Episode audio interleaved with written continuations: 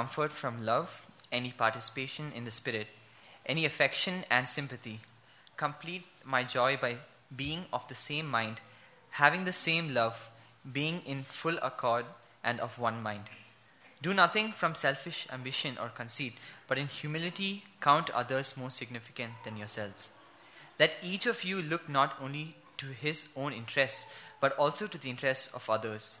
Have this mind among yourselves, which is yours in Christ Jesus, who, though he was in the form of God, did not count equality with God a thing to be grasped, but emptied himself by taking the form of a servant, being born in the likeness of men. And being found in human form, he humbled himself by becoming obedient to the point of death, even death on a cross. Therefore, God has highly exalted him and bestowed on him the name that the name that is above every name, so that at the name of Je- at the name of Jesus every knee should bow in heaven and on earth and under the earth, and every tongue confess that Jesus Christ is Lord to the glory of God the Father.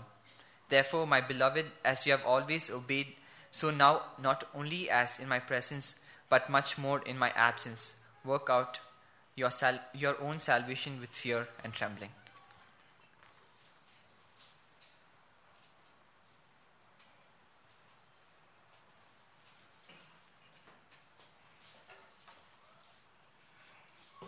Morning. Thank you, Joel.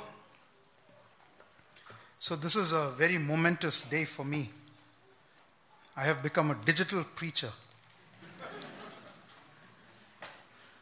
we'll see how it goes. Everything is digital nowadays. You know, the uh, everything, good things and bad things, get blamed on uh, on on digital. You know, IT industry is losing jobs because everything is becoming digital, and uh, but uh, you know, don't expect the preaching to improve because uh, it's digital, because that has more to do with the working of the Spirit of God than, uh, you know, uh, than what kind of tools you use. But, uh, but it's interesting. I was just thinking about it. You know, I, I started speaking, uh, you know, started preaching probably almost 25 years ago, maybe a little, little more than that, 26 years ago.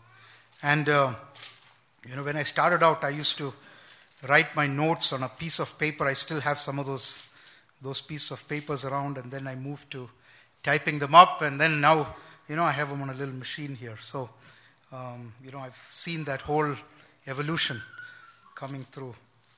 Uh, but um, uh, we are looking through, uh, you know, through uh, the book of Philippians. Uh, for those who who are here, maybe visiting, uh, and we have made it into chapter two. And last week we looked at chapter two, verses five through 9. I wasn't supposed to speak today, but uh, Raventh um, is not doing well.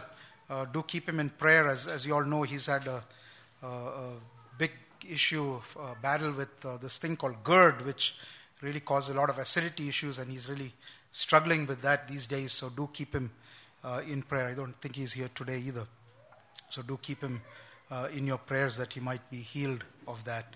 Um, so we've been talking last week, you know, the, the theme, the last couple of times I've spoken is all about um, you know humility and uh, you know the desire of the Lord, desire of Paul for the believers that they would uh, enjoy unity through humility as exemplified by the Lord Jesus Christ. And as I was thinking about this, you know, um, thinking about the subject of humility, um, it just seemed to me how unnatural humility is to all of us. You know, as human beings, probably one of the things, uh, you know, the, the result of the fall is that we are, we are not by nature humble people. We don't want to be humble. We do not want, you know, to, to put ourselves below anybody else or to lift up somebody else. And this, you know, doesn't, uh, it's not just about adults, but you look at little children as well and how much they want to, you know, they fight over this, you know, my toy is better than your toy or my this is better than your this.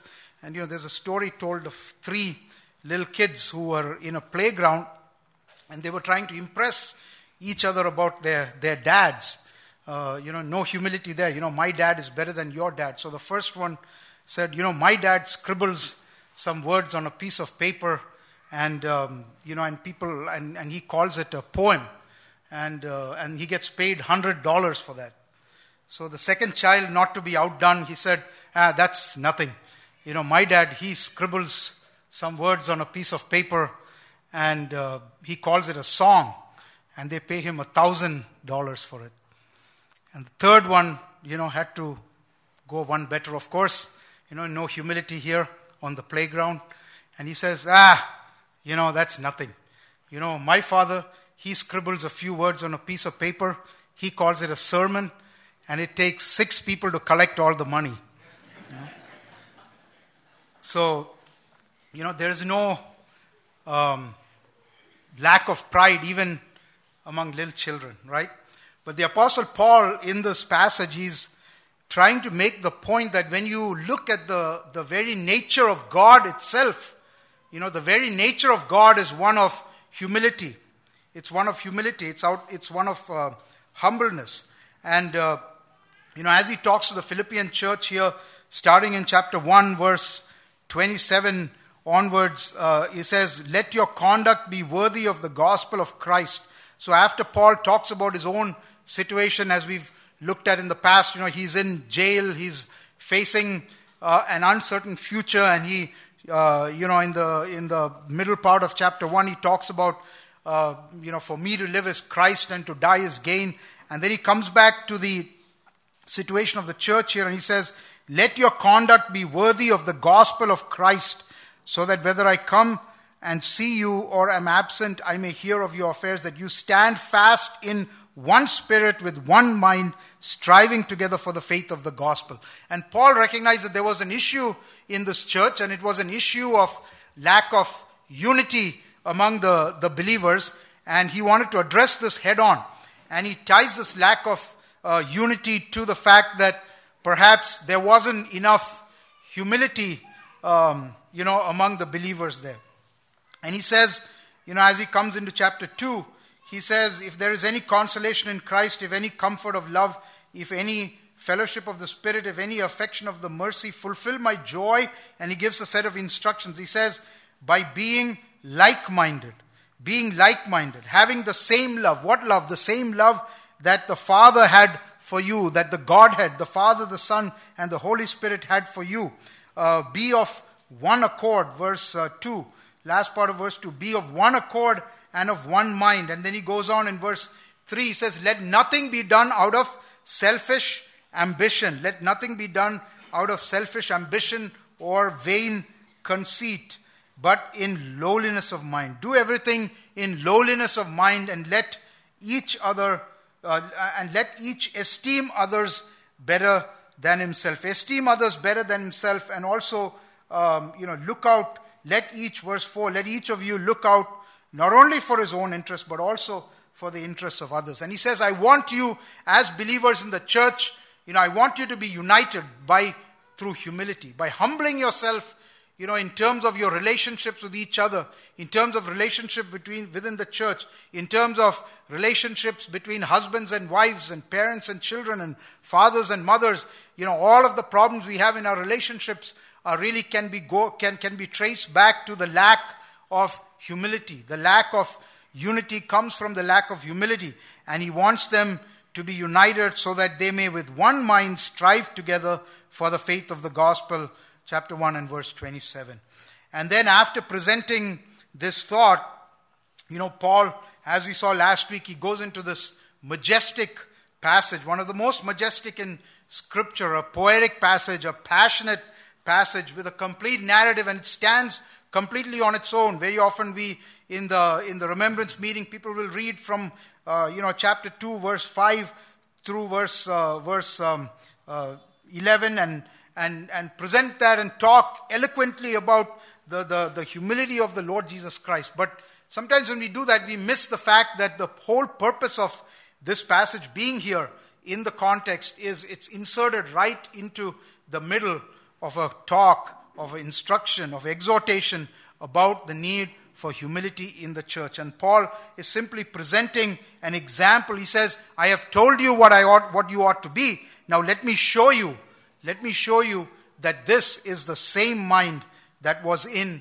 our Lord Jesus Christ. Let this mind be in you, which was also in Christ Jesus. And so he launches into this majestic passage which traces the the, the, the, the, the humility of the Lord Jesus Christ, how though he was God, he came down to, to the earth as a man. He went to the cross, he hung on the cross, and then finally God has exalted him. And today we're going to look at that exaltation. But let's just go back to the first part of it because the two sort of, you know, are, are, are intertwined, they go together. And he calls to unity, he calls the believers to unity, and he presents Christ as the ultimate example of a genuinely Christian mindset. There is no greater example of a Christian mindset than the Lord Jesus Christ. He says, Let this mind be in you. Let this mind, what mind? The mind of having the same love, the mind of being in one accord, the mind of looking out for the interests of others, the mind of not doing anything through selfish ambition and conceit. Let this mind be in you. And by the way, it also was in our Lord Jesus Christ. And what does it tell us about the Lord Jesus Christ? It tells us that He is the ultimate example. And this mind, it points back to these verses that we looked at. It is not a mind, a mind that doesn't do anything out of selfish ambition or conceit, a mind that is lowly, a mind that esteems others better, a mind that looks out for the interests of others. And it says this mind was also in the Lord Jesus Christ. In all of our relationships with each other, we have to have the same attitude, the same mind that the Lord Jesus Christ had. In relationships with each other, in relationships between husband and wife, very often it is the lack of humility that leads to the disunity in the home and in the family and in the husband wife relationship. And we need to be careful about that. And he presents Christ's humility as it's seen in the incarnation in verses 6 and 7. He says, Who being in the form of God did not consider it robbery to be equal with God, but made himself of no reputation, taking the form of a bond servant and coming in the likeness of men. Christ, the Lord Jesus Christ, he demonstrated what equality with God meant. Equality with God did not mean taking advantage of it for, him, for himself. He had this position, he had this power, but you know, the NIV translates that, that he did not take advantage of his position. That's what it meant his Equality with God was not something that he held on to, he did not hold on to it. He came down as a man. You know, we think about the, the, the various privileges and the positions we have and how much we value those and how much we hold on to them. And we want to, we want to enjoy the trappings of those positions that we have. You know, I think about myself, how much I enjoy you know, I have a certain position in my company and people are willing to do all kinds of things. And, and very often this thought creeps into my head when something that's before me to do, and I said, ah, that's not something that I need to do. I can get somebody else to do that. You know, that's what he's talking about here. You know, the Lord Jesus Christ didn't need to come down, he didn't need to do that. He could have held on to what he had in heaven, but he didn't. He did not consider equality with God something to to be taking advantage of for himself, for his own purposes. For him, equality with God meant being obedient to the will of God the Father. It meant emptying himself by taking the role of a slave, of a bond servant, and becoming a man. And then he goes into the details. We looked at the details of Christ's humility of mind.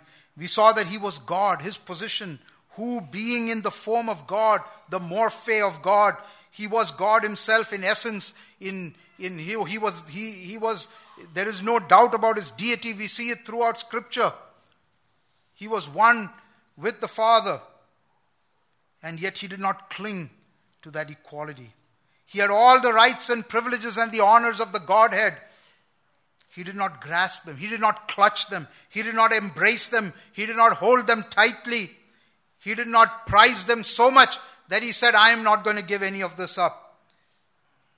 He did not consider equality with God something to be used to his own advantage. That's how the NIV translates that verse 6 there. And it says that he made himself of no reputation. The New American Standard puts it better. He emptied himself. He emptied himself. And there's a lot of theologians who have studied the subject of the emptying of Christ. It's known as the doctrine of kenosis. That's the Greek word there for emptied. And there's been a lot of controversy. Does that mean Christ gave up his deity? Does it mean that he remained God when he became man?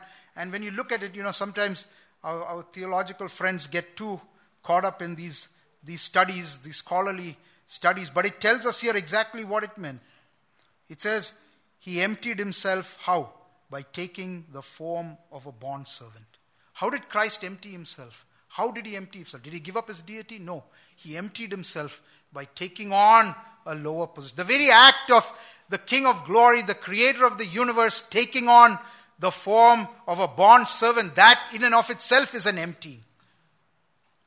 That very act was an emptying of himself.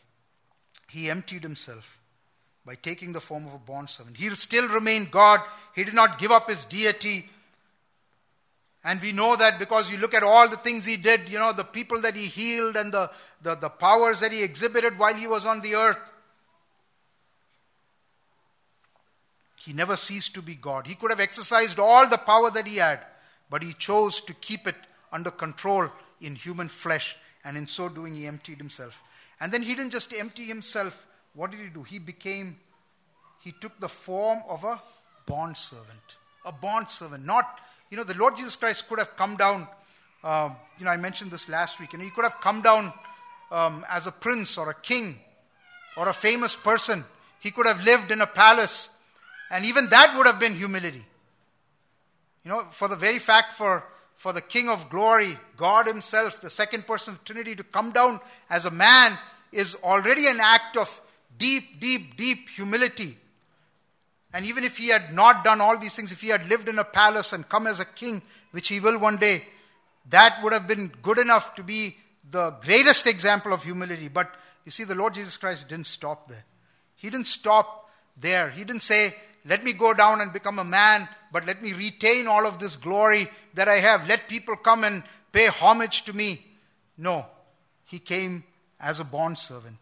And he came in the likeness of men. He said, I am going to become just like these people that I'm going down to save and die for. I'm going to face all of the struggles that they face. I'm going to face the hunger and the thirst and the lack of sleep and the tiredness and the, the maladies and the temptations that they go through so that I can be that perfect high priest, the one who sympathizes with them in glory. He took the appearance of a sinful man. He identified with the sinners that he came to save. You see the depth of his humility. He didn't just stop at coming down to the earth as a man, but he came as the least of the least. You know, the foxes have holes and the birds of the air have a nest, but the Son of Man has nowhere to lay his head. He came as a poor, poor carpenter's son who had nothing, absolutely nothing. That's the level to which, not only as God coming to man, but as a man, he further humbled himself. How much trouble we have humbling ourselves. You know, we think we have earned something. We think that we are in a certain position. You know, even as elders of the church, we can have pride in our hearts. We often have pride in our hearts. We get offended when people say certain things because we think that we deserve better. But it's all because of our pride. You know, other people looking at him, they saw him and they denigrated him. People did not respect him as God. They said, Who is this guy? Who is this man? Isn't he the son of the carpenter? Don't we know his brothers and his sisters? Don't they walk among us? Who, who does he think he is? And then, you know, he didn't just stop there, but he humbled himself even further being found in appearance as a man, you know, he humbled himself. Again, Paul used the word he humbled himself. You know, several times. He doesn't always use the word, but, you know, being in the form of God, not holding on to equality with God, that's humbling. Making himself of no reputation, emptying himself, that is humbling. Taking the form of a bondservant, that is humbling. Taking the form of a bondservant and coming in the likeness of man, that is humbling, but that wasn't enough. He didn't stop there. Being found in appearance as a man, yes, he came as a man. What did he do? He humbled himself even more. He humbled himself how? By becoming obedient. Becoming obedient to what? Becoming obedient to the will of the Father. The Father had given him a task. He did not consider that task beneath him. He did not consider the equality of the, the, the, the gravity of that task to die for the sins of the world as something to, to go away from. He prayed in the Garden of Eden in deep suffering Father, if it be possible, remove this cup from me. Nevertheless, not my will, but thine. Obedient, and not just any kind of obedience, but he was obedient unto the point of death, and not just any death, even the death of the cross. He humbled himself by becoming obedient to the point of death, even the death of the cross. Paul is trying to send a message here to the believers. You know, we wonder, we have trouble being humble, and then, as I said last week, you know, we show a little bit of humility and we take pride in that humility as well. You know, look at me, I was so humble. Right? He's trying to send this message that there is no limit to how far our humility should go. How much should I humble myself before this brother? How much should I put myself down before this sister who I think might be wronging me, who I think um, doesn't deserve to receive my humility? We should be willing to go as far as needed, following the example of Christ. Christ didn't stop at one level of humility, He went down and down and down and down all the way to be obedient to death, even the death of the cross. There is no limit to how low we should go. He did not fight back, but he was obedient to the will of the Father. And he endured the cruelest of death, being made a curse. Galatians 3:13 says he was made a curse for us so that we might be redeemed from the curse by being hung on a tree. For it is written, Cursed is everyone that hangs on a tree. I hope you get a sense from this passage of the depth of the humility of the Lord Jesus Christ, how much he humbled himself. But then, you know, the Apostle Paul switches gears a little bit. And he says, But let me tell you, there is more to the story. You know, it reminds me of, you know, when I was uh, uh, in the US, there, used to be this show that started sometime, a radio show by a man called Paul Harvey. Um, he used to come on the radio almost every day and he would have a, about a 10 minute segment and the, the, the name of the segment was The Rest of the Story. And he had a very, uh, you know, booming radio voice, and he would present the stories of these, these men, uh, and, and they're usually men that, that at the end of the story you would know who they are, like somebody who created something, you know, Colgate company, paste or something, you know, something big, or Thomas Edison or somebody. But he would present the story in such a way that he would start off with their humble beginnings and how they started off with nothing and, and it would go on and then you know then he would come to a point and he would take a, a break and he'll say um, you know when we come back you'll hear and at that point he leaves he leaves you in suspense and you're thinking oh my goodness what's going to happen here you know and he presents the story like something is really going to come and he says you know coming up after the break is the rest of the story and then the rest of the story takes a completely different turn and, and then you realize oh okay that was that person you know, the rest of the story. There's more to it. The story doesn't end there.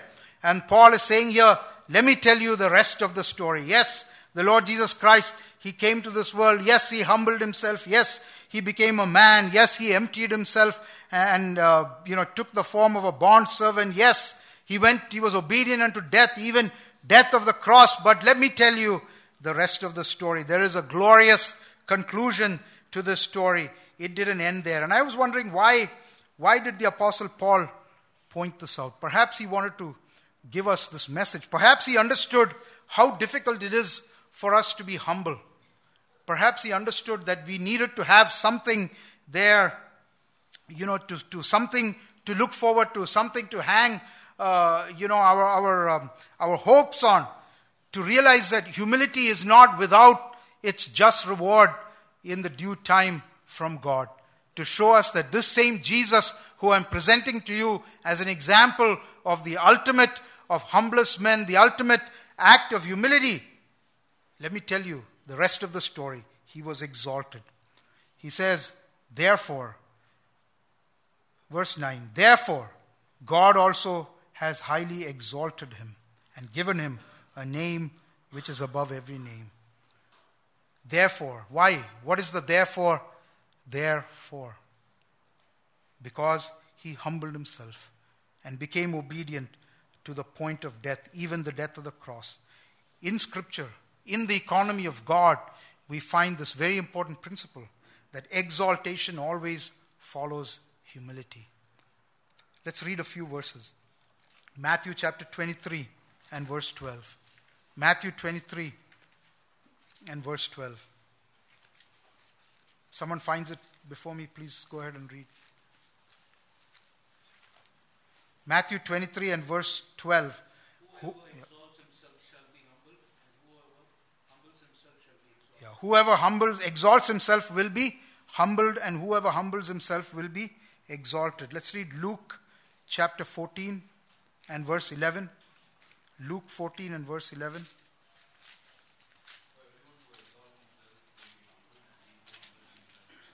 Yeah, same principle, right?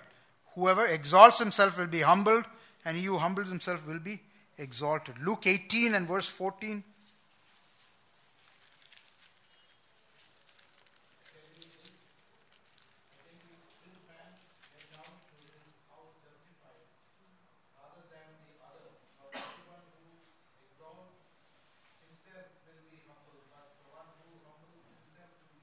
Yeah, this is talking about the Pharisee and the tax collector, right? Uh, this man, he went down to his house justified rather than the other. For everyone who exalts himself will be humbled, and he who humbles himself will be exalted. Let's also turn to James chapter 4. James chapter 4 and verse 10.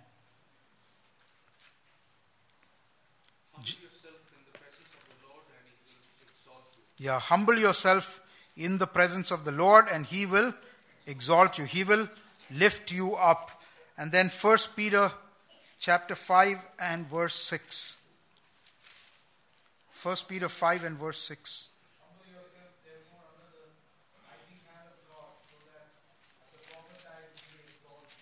Yeah, humble yourself in the mighty hand of God that he may exalt you in due time. At the proper time, he may exalt you. There is a time coming. There is a proper time for that exaltation. But first, you have to humble yourself. This is part of God's program. Being humble goes against human nature. Being humble is difficult in our fallen self, but God's economy is different. Paul shows that being humble will lead to exaltation. In case, in case we needed some incentive towards humility, he says Christ humbled himself, but Christ was also exalted by God. And if we humble ourselves in the right time, 1 Peter 5 6, God will exalt us. Exaltation following humility. This is a promise. It is a promise in the Word of God that we need not fear, you know, that we are putting ourselves down. We need not fear that, that we are giving up something. We need not, when we humble ourselves before our brother and sister, when we humble ourselves before our husband or our wife, when we humble ourselves before our fellow man, when we don't hold on to all the privileges that we have, when we don't take advantage of the position and the prestige and, and things we have, whether it's in the world or in the church, we don't need to worry that we're losing out on something. You know, world, people think that they're losing out on something. I need to take advantage. I need to enjoy my privileges by, by, by showing my pride, by showing my position. But he says, no, humble yourself and wait for the exaltation of the Lord. And what do we read here? Let's look at the details of Christ's exaltation. It says, Therefore, God also has highly exalted him. God has highly exalted him. You know, God, there were a few times in the, in the life of Christ when, you know, um, God did show a little bit of the glory of the Lord Jesus Christ. Right? When he was at his baptism, he said, This is my beloved in whom I am well pleased. He had the sound come on. In the transfiguration, you know, when Jesus was transfigured there before Peter, James, and John, he showed his glory. But God the Father showed his ultimate pleasure in his Son's work by exalting him to an elevated position after his resurrection. And what else do we see here? He was exalted by God the Father, and uh, verse 9 again God has highly exalted him. It wasn't just any simple exaltation, it was a higher, highly exalted position. The word, the Greek word used there is hyperipso. And it comes from two words. The first one is hyper, and the second one is hypso. Hypso means to exalt or lift up. And hyper, you know, we all know what hyper means, right? It's a highly misused word these days. Uh, right where I live, you know, or those of us who live in that area, we all know and love the Brigade Hypermart, you know, where we get everything. There's not very much hyper about it, but uh, but that's what the big sign says. Everyone wants to be hyper, right? When you walk into a real hyper store, you're like awed by the, you know, you have to go to the, the US to see a real hyper store. And you go in there and you, you're just awed by the size of the thing and the, the quantity of the stuff and, and everything. And that's what he's saying. You know, it's, it's a hyper position and hyper exaltation. The height of the exaltation of the Lord Jesus Christ is beyond anything that we can possibly imagine or understand. Paul is just trying to use you know, limited human language, words here to, to try to give us a sense of the level of his exaltation. And then he moves on in verse 10 and 11, and he says, And given him the name which is above every name. Verse, verse uh, uh, 9, yeah, the last part of verse 9. He's given him a name which is above every name. Christ's exaltation involves being given a name. And what is that name? And there's been a lot of debate over it. But as you read this passage, you know, and you come down to verse 11 and says that every tongue should confess that Jesus Christ is Lord to the glory of God the Father. I think, I believe the name that he's talking about is the name Lord. In the Greek, it's the word Kyrios. Kyrios. It signifies his rulership and his authority over everything, over all of creation. He has given him the lordship over all beings. And then he was given this lordship over all creatures. Verse 10 and 11. That at the name of Jesus, what name? The name Lord, the name of the Lord Jesus, every knee should bow of those in heaven and of those on earth and of those under the earth. Every knee, those in heaven, the heavenly beings, the angels, the demons, the principalities and the powers that he talks about in the book of Ephesians, those on the earth, all the people on the earth, those under the earth, even those who have died and gone, all of them will do what? Every knee should bow. They will bow the knee. And we know that bowing the knee is considered a, a mark of homage, a mark of respect. You know, even today when you have people who are royalty, like the queen, people go and they bow down. You know, they bow their knee in front of the queen to show their awe and respect for them. And it says, every knee on the earth, under the earth, in the heavens will bow down and they will acknowledge. There is nothing created that will not acknowledge Jesus Christ as Lord at his coming again. And not only that, it says in verse 11 every tongue, every tongue should confess that Jesus Christ is Lord to the glory of God the Father. Even those who humiliated Jesus, even those who humiliate him today, even those today who speak against him, a day is coming when they will bow the knee and they will confess and acknowledge that he is the Lord of everything, the Lord of uh, all creation. What an exaltation that even those who choose to reject Christ, yes, they will face their fate for that rejection, but first they will acknowledge him as Lord. They will bow the knee to him. The greatest of humiliations, followed by the greatest of exaltations. And you know, this passage here, these words that Paul is using, it comes actually, it's a little bit of a quote from Isaiah, the prophet of Isaiah, a prophecy of Isaiah. Let's go to Isaiah 45 and read that passage there where he's talking about the God of Israel who is going to redeem Israel and save them. Isaiah 45 and verse 22 and 23. Isaiah 45, 22 and 23.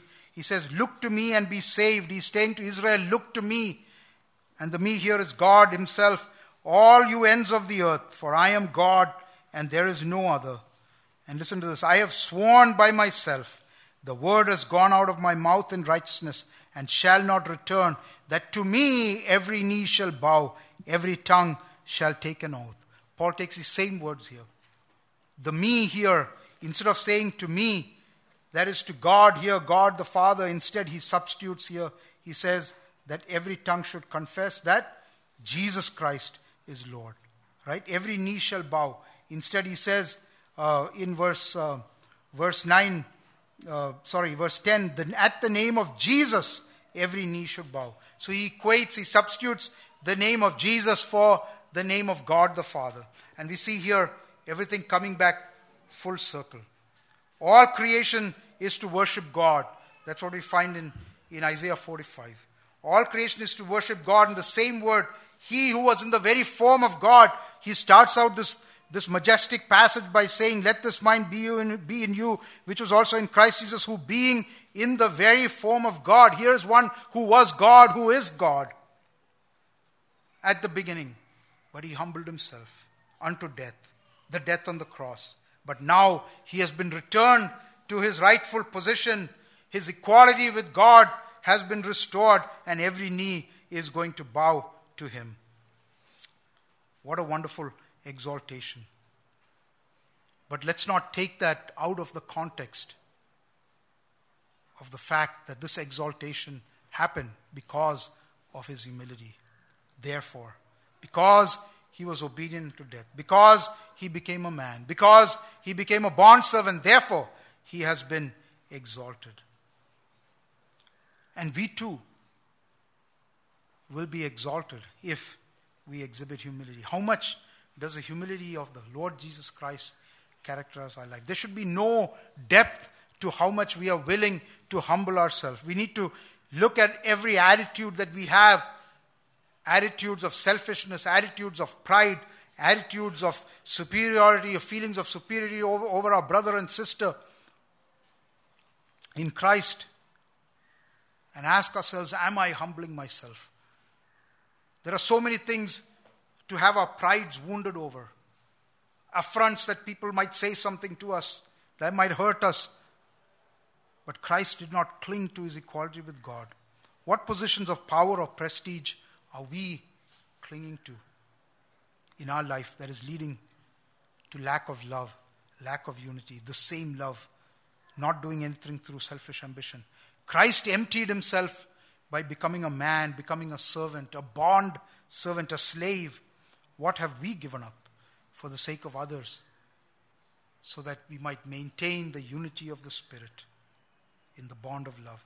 Christ became a servant. Have we served anyone? When was the last time we served anybody? He became like the ones he came to save.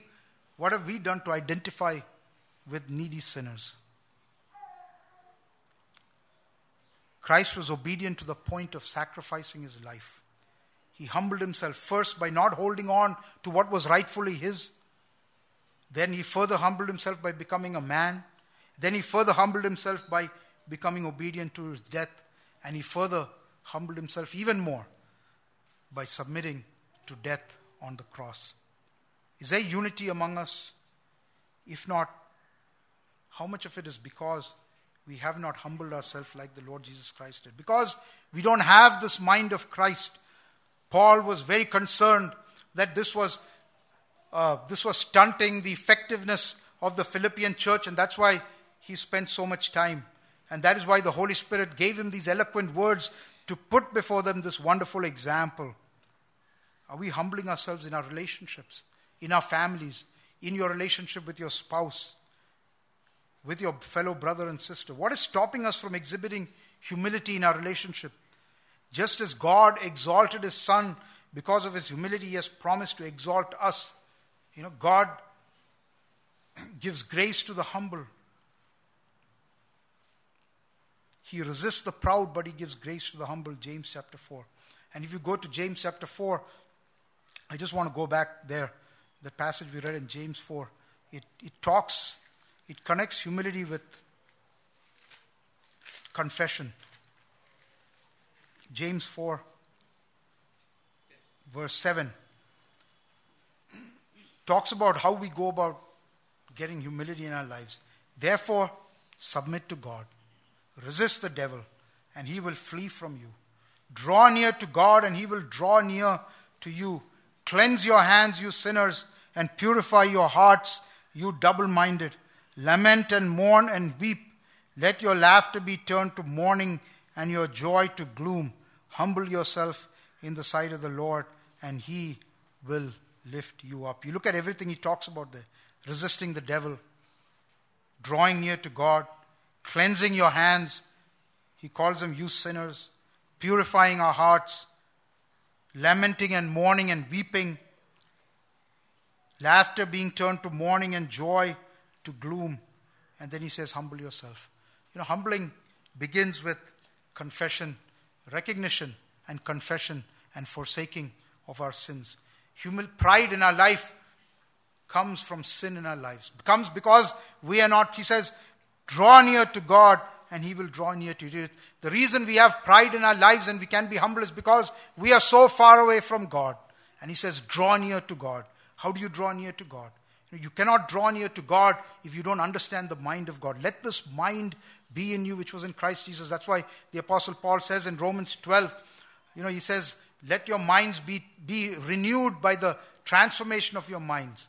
Or let your minds be transformed, be transformed by the renewal of your minds. Our minds need to change.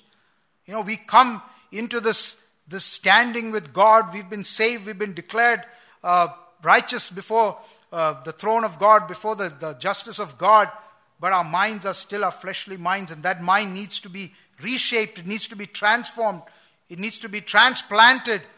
And the only way that can happen is if we are really, you know, studying the Word of God. We are truly understanding the mind of God and drawing close to Him.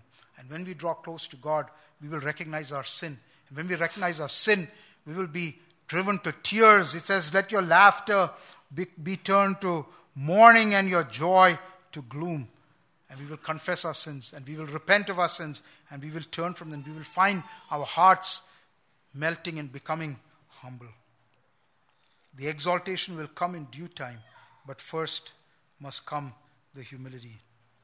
May God enable each of us to examine where we stand in terms of our humility. How much are we dominated, our lives, our thinking dominated by our pride? And let us examine ourselves. Let this mind be in you, which was in Christ Jesus. Let's pray. Heavenly Father, we want to thank you for the wonderful example of our Savior, the Lord Jesus Christ. How he left all his glory to come down to this world for sinners such as us, become, becoming like one of us, emptying himself by taking the form of a bond servant, a slave. Lord, we want to thank you for this example, and yet, Lord, we want it to not remain as an example that we just hold up and we glory in and be thankful for, as we often do, but rather it would be an example that would drive change in our own lives. Lord, I want to pray for this church. I want to pray for every brother, every sister. Lord, we have plenty of reasons, Father, to look down upon people, to be critical of others, to not love others, to stay away from them. But help us, Lord, to humble ourselves. Whatever is stopping us, Father, the sin in our lives, we want to confess that. Bring us to the point of mourning and confession, Lord. Bring us close to you, Lord, so that our hearts, our very hearts, may be hearts of humility, yielded to Thee, Lord. That we may not look for exaltation on this earth, but may rather look for exaltation at the right time, in the due time, when you determine that we deserve to be exalted. And Lord, what an exaltation that will be. Far more than anything that we can receive on the earth. Help us, Lord, to humble ourselves. Pray, O Lord, that through this, Lord, that there would be greater unity, that there would be greater love, that the work of the gospel in our lives, in the lives of those around us, Lord, would prosper. Lord, we want to commit this request to you, Lord, asking for your grace upon us in the days to come. We give you all the glory and the praise in the name of our Lord and our Savior Jesus Christ. Amen.